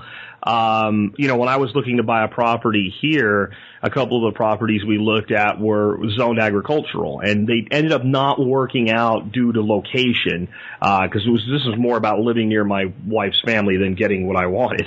But come on, you don't want to live next to your wife's family? Not fair. It's very much trying to balance what both of us wanted. But anyway, these properties were just a little bit too far away. But as we were looking at, like, one of them, we're like, yeah, this might work, and like, oh no, well, you won't be getting an FHA loan for that property. You're going to have to go to a company that does agricultural loans, and it's a different process for getting a loan on an ag property. And I mean, it was something that I had really never considered, because at that point I had never looked at buying an agricultural property. So learning this whole business segment and all of these things, but also creating this track record of I farmed for a living, even if you didn't make a lot of money doing it, I think it's very important for that person when they leave your farm and go out and say, I want to establish a farm somewhere else. Well, and so you've kind of taken around full circle, which is really great, because one of the magic numbers is 3 years worth of filing an IRS Schedule F. So, you know, anybody who grows a garden right now, set up a LLC, your limited liability company, get its own EIN, which is its company's Social Security number. And, of course, we know that the Supreme Court of the United States says that Social Security number is a distinct, separate individual and has all the individual rights under the Constitution as you do. So now that IRS Schedule F, if it has 3 years' worth of tax returns showing that it actually performed its function, it planted seed and grew crops and harvested them, or, you know, raised guinea pigs and sold them to the kid down the road who clubbed them on Halloween or whatever he did with it.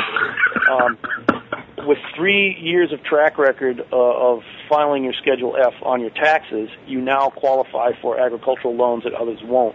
And I think what's more important is you've got the discipline of keeping track of your enterprise, because now the lender knows, like, oh, yeah, at least he's taking care of he's putting his receipts in a shoebox and keeping track of stuff on an Excel spreadsheet.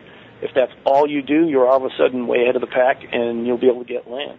Just so I understand this, because it sounds like this is what you're saying. If someone owned a couple-acre homestead and they put in, you know, what we would consider about the size of a market garden, even if they're not taking that product to market, they're using it for their own use, they can effectively sell it to themselves? Well, no, they don't sell it to themselves. Okay. A IRS Schedule F farm, a separate individual under the Constitution of the United States of America grew farm products. Okay. And then it sold it to a customer, which happens to be Jack Spirko. But I also own the corporation that sold it to me. I probably own some shares of Microsoft, and I also use a Microsoft computer. I got you. We're separate. But the thing is we have to be absolutely clear in this, because if you all of a sudden say that you grow it and you sold it to yourself, that's called fraud. I got you. And we have to be clear in our thinking and clear in our actions and clear in our language. But Spirko Farms, Inc., LLC, Texas, grew 400 pounds of apples and sold them to Jack Spirko. Right. That can be Schedule F. That's legit. And also think about this, too, is the farm, we've got to go all the way back to the beginning of the conversation. Farm is not the real estate. The farm is the function. It is the activity of growing and selling agricultural products. So, and you think about so many farmers around us, you're renting land from here, renting land from there. Let's say, Jack Spirko Farms, Inc. is located in Texas this year. Then Jack Spirko Farms, Inc. moves to Virginia. Then Jack Spirko Farms moves to Boulder. Then all of a sudden, finally, Jack Spirko himself finds a piece of real estate that he wants to invest in, and then he rents that land to Jack Spirko Farms, Inc. And now the two of them reside on the same piece of property. Yeah, that makes perfect sense. I mean, obviously the farm, but I don't know if I've ever heard anybody put it that way. The farm is not the land. The farm is the function, because most farmers in America today, I would say, especially if you're talking about the vegetable world, not the big giant row crops. I think there's a lot of us in that too, though. Don't own their land. They're leasing the land. So one party owns the land. The other party performs the function as a business. Right, and look at the IRS Schedule F tax form. Nowhere on that does it say, the land that you own. It asks for any interest that you're paying on real estate, and then it asks for any rent that you might be paying. And think about that, actually. Paying rent is 100% write-off every single year. paying a mortgage, you only get to write off the interest on the mortgage. So one of the biggest problems why farmers get bit in the butt is when they think in their mind that their IRS Schedule F function is going to pay for everything, including the land. IRS Schedule F should pay for itself and be profitable within itself. The real estate, in part, gets paid by rents from the farm, but it can also rent to another business. It can rent its residential structures to people who will live in the residential structure. So when you're buying the land, don't think that IRS Schedule F is going to pay for everything. That'll get you in trouble. That makes sense. How does it relate to this concept? This is a question from a listener. You have these, Salatin calls them fiefdoms. You have these business units on your farm, and some of them are run by people other than yourself. When you do that, do they act as a function of your farm operation, or are they set up as their own entity with a relationship with you? They're set up as their own entity. They're their own little business, and they rent real estate from the real estate investment company that owns the land. That, I think, right there is something people need to pay attention to. The real estate investment company that owns the land. That's another piece of the structure. I think you're into a level of asset protection there as well. Well, hello. Aren't we in a hostile world? And isn't real estate very, very valuable? And especially if we're going to increase its asset value to actually produce real food, fuel, medicine, fibers, ecosystem services, clean water, clean air, create soil, that's a valuable asset that we want to protect. Absolutely. And so, yes. So the real estate investment company owns the land. People rent the residential structure from the real estate investment company. Does that include you? Do you rent your own house from the real estate investment company that you also maybe own? It's not my house. Okay. It belongs to the real estate investment company. Do you rent the house you live in from the real estate investment company that you have ownership in? I rent this house. My wife and I rent this house from the real estate investment company that owns the land and the buildings, yes. Wow. The cider company rents that facility from the real estate investment company that owns the buildings and land. The hazelnut processing company rents from, the produce company rents from, each individual farmer rents from. The most people that we've, or most enterprises that we've had stacked here were 8 different enterprises at one point in time. What's been your biggest success story in that? Which one has done the most in as far as maybe exceeding your expectations of it when it started? Well, there's kind of a two-part answer there, but really the biggest success story is viewing the whole ecosystem of enterprises as a whole, not focusing on the little bit pieces. The farm, New Forest Farm, IRS Schedule F with my EAN, whatever, that's a bit player. What's really important is managing the whole entire system, which includes the residential, the processing, et cetera. That, I think, is the biggest success story, is managing as a whole system of related and interrelated enterprises. The second part of that, which maybe everybody can aspire to it, I didn't necessarily aspire to it. I'd been dreaming about doing this kind of agriculture since I was 18. I had no idea that I'd end up writing books and go all around the world talking and speaking, helping farmers. So I don't think you should really bank on becoming a Mark Shepard, but hey, if you can, go for it, man. I'm going to pin you down. I want to know of the farm activities. Like you said, you've had 8 function stacks there at once.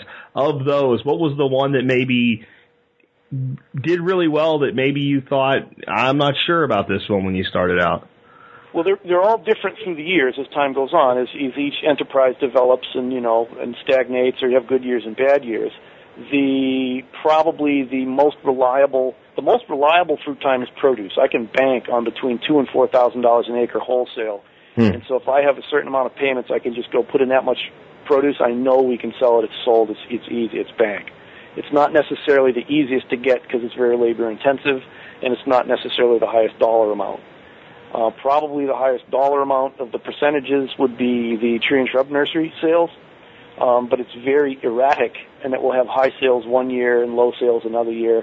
You get one client that buys out everything that you got, and you do really well. In other years, you're just pulling your teeth out trying to sell trees. So that's more erratic with higher highs, but more catastrophic lows.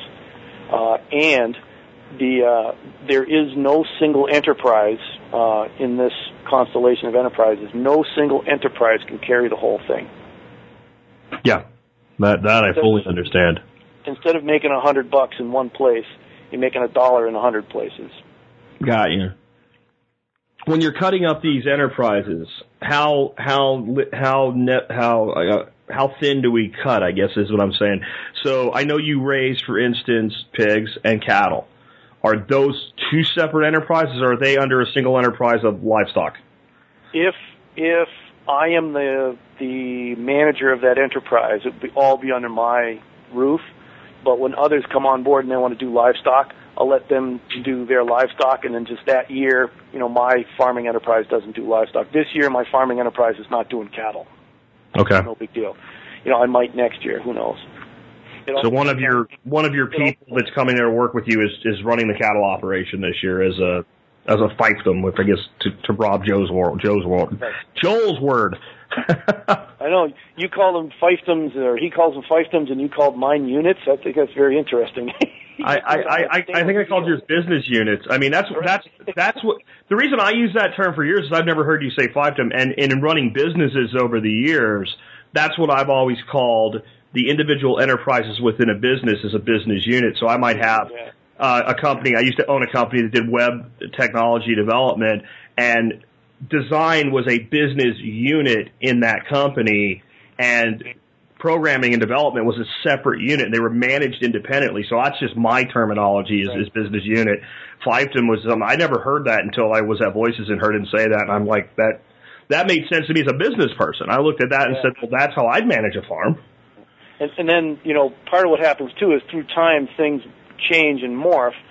And once upon a time, Forest Agriculture Enterprises was my catch-all for anything off the farm that I do, from tree and shrub sales to speaking engagements to consultations. I also started to invent equipment, so I was doing R&D. I've got a couple patents to my name. And so then it's like, well, at this stage of the game, now I've got a book and DVDs that are out there. Now there needs to be an entity that manages, like, the brand of Mark Shepard. There needs to be an entity that's only doing the farm consults and the education. There's got to be an entity that's doing the trees and shrubs. So as time goes on, these entities change and evolve into whatever the next thing is. Makes perfect sense. I do have a few more listener questions if you've got the time. I don't want to keep you longer. One of the listeners has asked about building swales, and now I'm trying to find the question. Yeah. In your book, Restoration Agriculture, you show photographs of making swales, mini swales, ? With a single bottom mold board plow. In what circumstances this is an effective method of making swales? What would the circumstance be that would cause you to bring in an excavator or other heavy piece of equipment? Well, I don't like using the excavator, the backhoe armhole thing, because the action end of the digger is not referenced at a set point from ground level. I like using a bulldozer or plows, something where the wheels of the vehicle moving this tool and the bottom of the cutting edge are at a set distance one from another. That way you can keep things real predictable. Now, what determines the size of any water collection swale is the catchment area leading to that swale, the soil types, how permeable that soil is, and the types of rainfall you get. Do you get mild little misty rains, or do you get catastrophic 6-inch gully washers? You have to know the catchment area that's going to feed that swale, how much rain you could expect in a 500-year flood event, and you have to design your swales and any pocket ponds, ridge ponds, drive-through ponds to be able to swallow that maximum rainfall event. So if you're going to have a one-bottom plow, for example, you would, in a fairly heavy rainfall area, want to have more swales closer together. If you're going to have fewer swales wider apart, they need to be larger and deeper. That's all rolling, sliding calculus. It's called civil engineering. Okay, next one from the audience. My question for Mark is, what spacing do you put between shrubs and berries in relation to the trees? Are they 2 to 5 feet apart at the drip line, or do they get shaded in out eventually and get moved out with succession? I would like to know, Texas, would elderberries work in place of currants? Because apparently currants don't grow down here, but I'm growing currants down here, just for the record. I would, both currants and elderberries will want a little bit higher moisture, so either heavier organic matter, periodic irrigation, or, in a swale, or river bottom riparian zone. They want more water. And then the spatial arrangements of these plants is absolutely, totally up to the designer. If you want to have 50 species in the same row, cram them in. They'll all sort each other out by height. The short plants will only grow short, the tall plants will grow tall. And if it's in a single row and you're mowing on either side or doing whatever, grazing on either side, they'll all get sunlight from the sides. They'll all get water from going out to the side, and they don't get shaded out. If you're going to design things so that you do create a deep shade, like with my currants, I have them right in the row with chestnut trees underneath the almost closed chestnut canopy. So the design variabilities are endless. It's all up to you, your choice. And my recommendations would be to design all of your spacings based on any equipment that you're going to use for maintenance, whether it's a push hand-powered reel type mower, a weed eater, horses, or a 55-million-foot-wide tractor. Design your alley widths based on your equipment and plant your plantings accordingly. If you're going to mechanically harvest, you're going to have a different configuration than if you're going to hand harvest. One of the places that's doing a lot of research with different polyculture configurations is the Woody Perennial Polyculture Research Site at the University of Urbana, Illinois, that I helped set up. And one of the things they're going to be doing through the years is, which configurations give us the best plant growth, which configurations get us the total calorie yields, which configurations give us the total dollar yields, which configurations give us, the most nutrition per acre.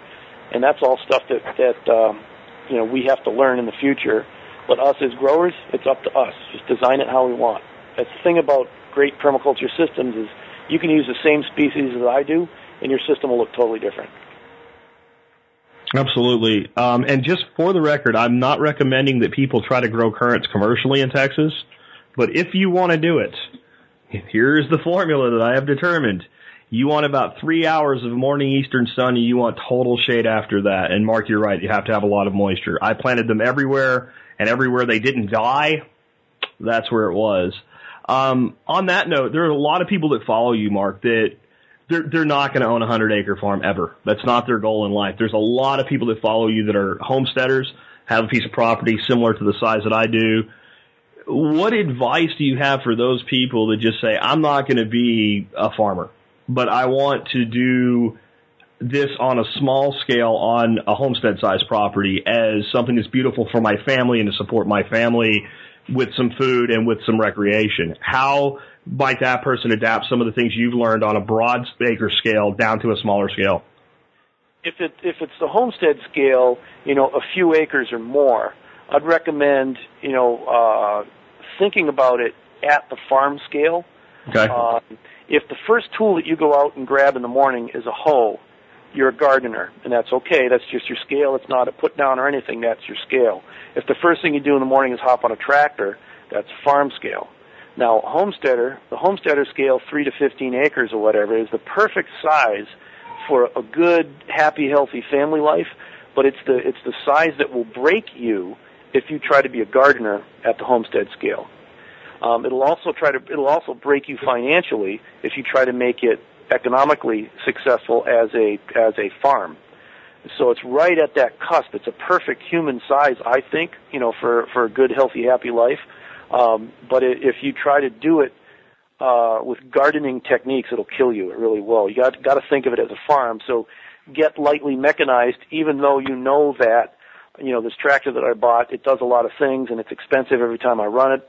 I can't believe I spent so much on it. It will really, really, really save your life. Get a nice little small 40 horse tractor or whatever. You can get an old one if you want, and you get a brand new one.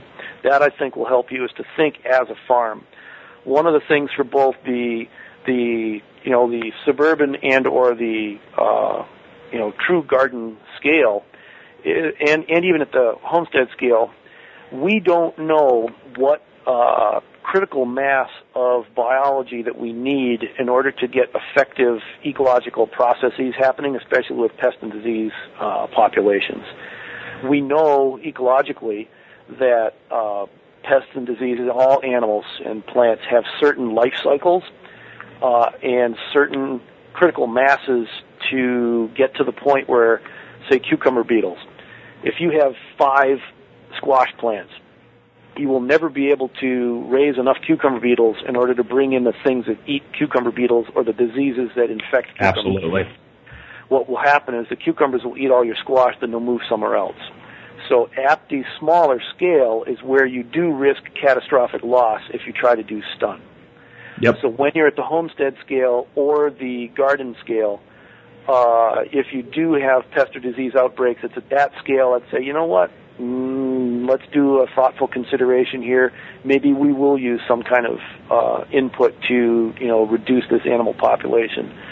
The inputs that I would prefer to use is creating habitat for predators of that pest.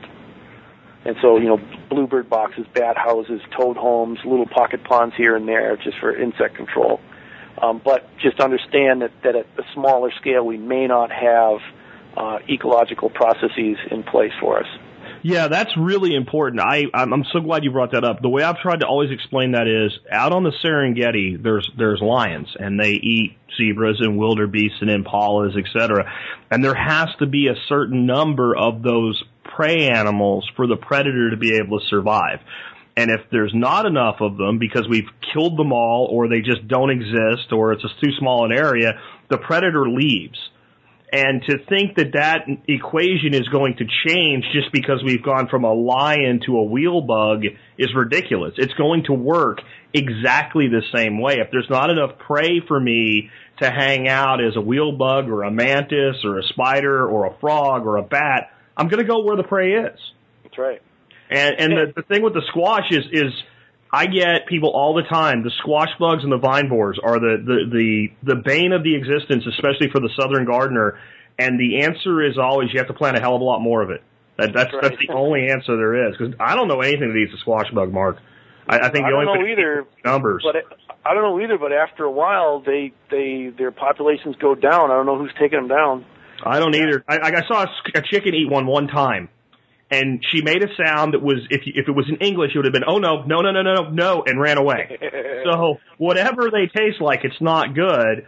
But what I've noticed is, right where a gardener can't grow zucchini, down the road there's a farm growing tons of zucchini. Right.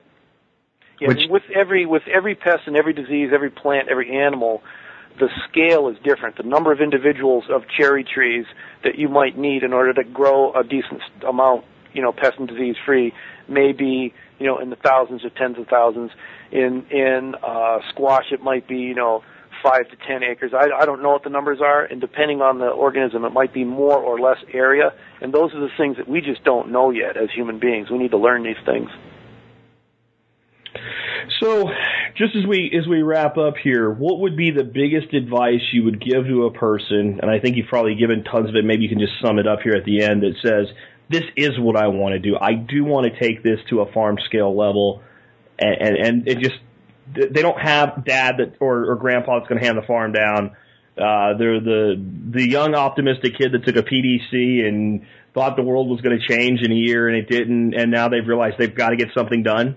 And they've got to be part of the solution, and now they're saying, I don't have any money, but I've got a vision, and this is what I want to do.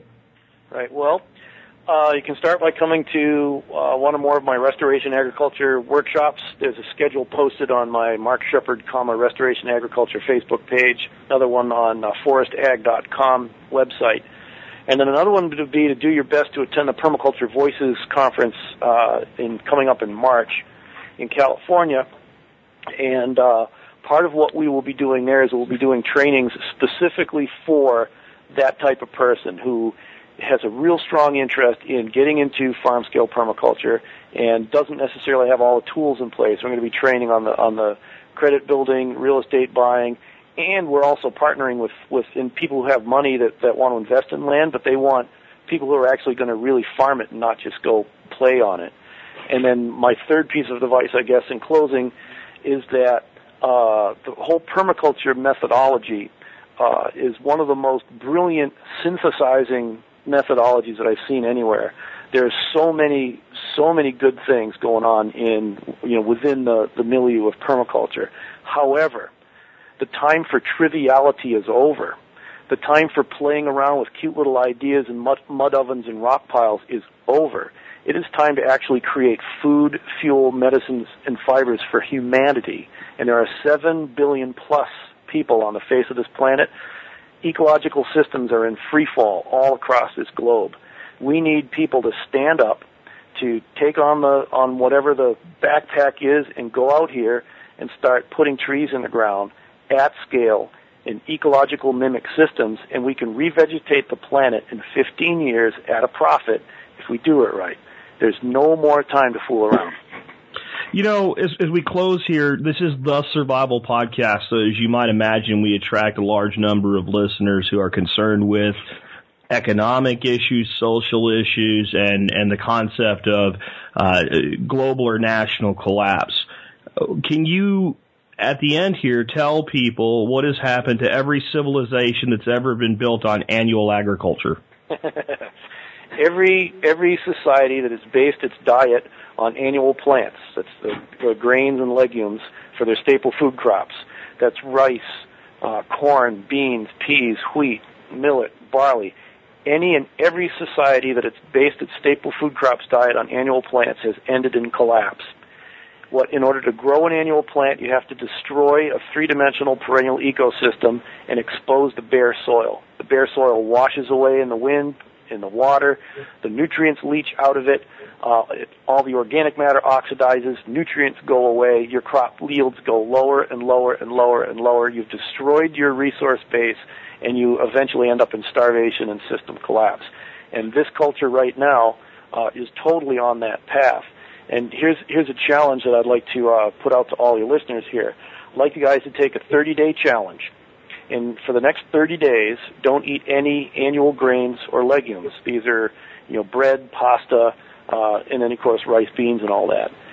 There are so few nutrients, really. There are so few nutrients in annual grains. It's basically starch, a bunch of carbohydrates, some B vitamins. There's no real food in it. It's just energy and stuffing to fill an empty belly. So start eating perennial foods, grass-fed meats if you're a meat eater. If you're not a meat eater, eat nuts, tree nuts. Do it for 30 days. And if you can't do that for 30 days, you are addicted to annual grains. And if you say, no, they're not addictive substances, I'm not addicted to annual grains. Well, you're in the first stage of addiction, and that's called denial. Denial, yeah. You're addicted to sugar. That's what you're addicted to. And think about your pancreas as this little teeny tiny thing. That's about the proportions of carbohydrates that we need to consume. Your liver, it's almost a third of your gut cavity. That's used to digest meat and fat. I think if we got this big, humongous liver, we should be eating more meat and fat and a lot less sugars. Yeah, you're preaching a little bit to the choir there, Mark. I weighed about 4 years ago about 290 pounds.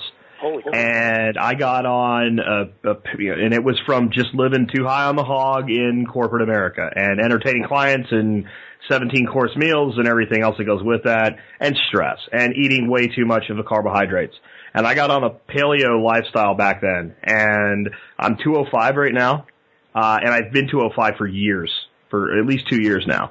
And maintain that weight, and I'm not a guy that's going to be on the cover of GQ, but I'm sure as hell not 290-plus pounds anymore. There's a legitimate danger with that in the vegetarians and the militant vegan crowd are correct in that if we shift our diet to eating more meat, the way meat is currently raised right now, it's even more ecologically catastrophic because those animals are eating stuff that people could eat. Yep. And so we need to eat animals that are eating things that we can't eat. We need to eat cows that are eating grass and sticks, and we can't eat grass and sticks. Well, it is what they're supposed to eat. Right. Cows are supposed to eat grass. It's shocking, but it's true that cows are supposed to eat grass, right? That they're not supposed to eat wheat or corn. That's not what they're designed to consume. That's why they have three stomachs. All right, and then think about the annual grains and legumes. The organisms that are adapted to eat grains have two organs that we don't have. It's called a crop and a gizzard. Yeah, those are birds. We eat the birds; they eat the grains. That was, you said that in at Voices, and I just laughed because I'm like, you said something just the fact it was kind of almost a smart ass remark the way you said it. You said you don't have a crop, so you shouldn't be eating those things. and I thought, yeah, this guy and I think are coming from the same school of thought, definitely. And I think that your style of agriculture produces meats almost as a byproduct of the vegetative crop. Like, that pig and that cow and that chicken are necessary elements so that you don't have to do all the work and ask, you know, it's winter, do I feed this animal all year or do I eat him? I think I'll eat him. Yeah. And see, that goes back again to all the enterprises, and many people also make the mistakes like, oh, I'm going to be a cattleman. I'm going to be in the cattle business. Well, that's, once again, that's short-term, narrow-minded thinking. You need to look at the whole entire system. Cattle are one of the management tools within this system, so yes, they're almost a byproduct. Meat is almost a byproduct of having a healthy ecosystem like this. Do you think we could produce as much meat as we do now using a restoration agriculture model on a national scale? You know, I don't know. I've never bothered to sit down and put numbers to that. I do know, though, that some guys, researchers out of University of Illinois, did like these 10-meter random plot samples across my farm. And at this one particular plot that they got to, it outproduced corn in calories per acre by 30%. I was hoping for more, but it was 30% more calories per acre than corn. And the difference was that the nutrition per acre was off the charts. And it was a complete diet. There were no deficiencies except for salt, of all things. That's why we have taste buds, I think, for salt, is because in a natural diet it's in deficiency. So can we produce as much meat? I don't know. I'd have to really look at that, but I bet you we could really come close, because think about this. The whole continent covered with animals like there were before we killed them all. Sure. I'm willing to bet that probably could come close, because you think about, I've heard over and over again, I don't know if it's true or not, I haven't verified it, that there was more pounds of bison on the plains when Europeans got there than there are of cattle in the whole U.S. now. If that's true, well, obviously we can grow more meat in a restoration agriculture system. And one of the things about permaculture that I wanted to refer to earlier, and I kind of did, was this small thinking. In permaculture, there's one of these axioms is that we want to do small and incremental changes. You know, so we're careful, we minimize the risk and all that kind of stuff. Well, I want to make one small and incremental change. I want to take all of the annual croplands in the USA, Canada, around the world, and convert them back into a mimic system of what they were before we cut them all down. One small change. And so that's like how many millions, hundreds of millions of square miles. One small change. Let's turn corn back into a savanna. Yeah, and I think we're at a point where sooner or later we're going to have to. That one way or another, we cannot continue doing what we're doing and have it continue to work. And I think that modern agriculture is beginning to acknowledge this. I don't think they're anywhere near psychologically where they need to be to get your evil empire established. But I think they're getting there, because you're seeing them try to address problems now with things other than just a new chemical. They're at least beginning to do things like putting in rows of trees or going to a no-till model or things like that. I think it's woefully inadequate yet, but I think that, like, even the people that have been chanting the mantra of corn and beans are realizing that you can't just keep doing this. And, you know, some of my largest clients are exactly those people. They get it on a large scale. You look around the world, there are multinational corporations that are starting to get it, that perennial three-dimensional ecosystems actually is the lowest cost way to produce any ingredient for whatever your industry is. And the move is on. My only concern is if the mega corporations get there first, and the people don't actually get off their butts and do something, we're going to find ourselves economic slaves in an ecological paradise instead of economic slaves on a burnt-out, sandy, radioactive cinder. I would rather be in the ecological paradise, and so if I have to work for some of these, big, horrible, evil, nasty corporations to help them go permaculture, I'm going to do that.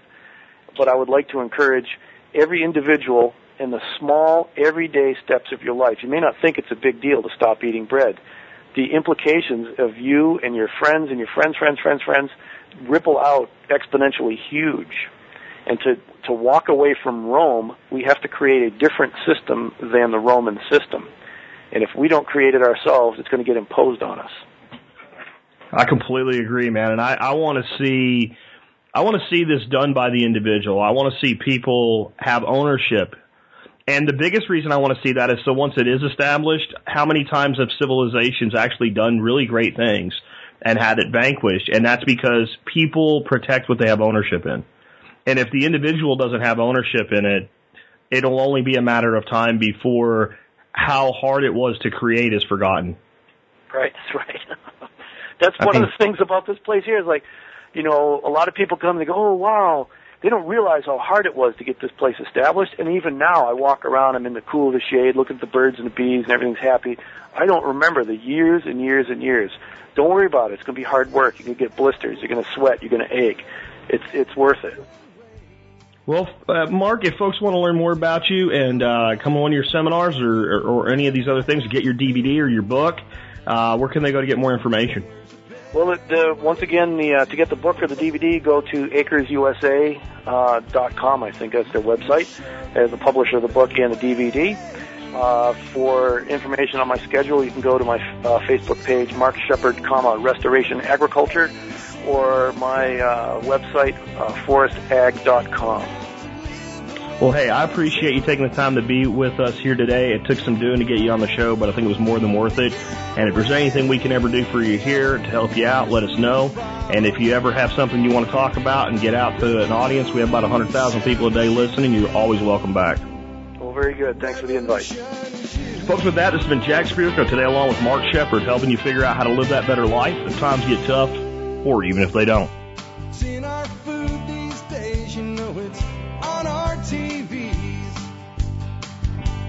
Sometimes we forget we are what we eat. I don't know the answer. It's like there's nothing I can do. It's the price we pay, I guess, when we follow all the rules. There's a better way to do this. Let me show you a better way. You don't have to be another face in the crowd. You don't have to live the way they tell you to. Make your own way and the others will follow. Revolution. Revolution is you.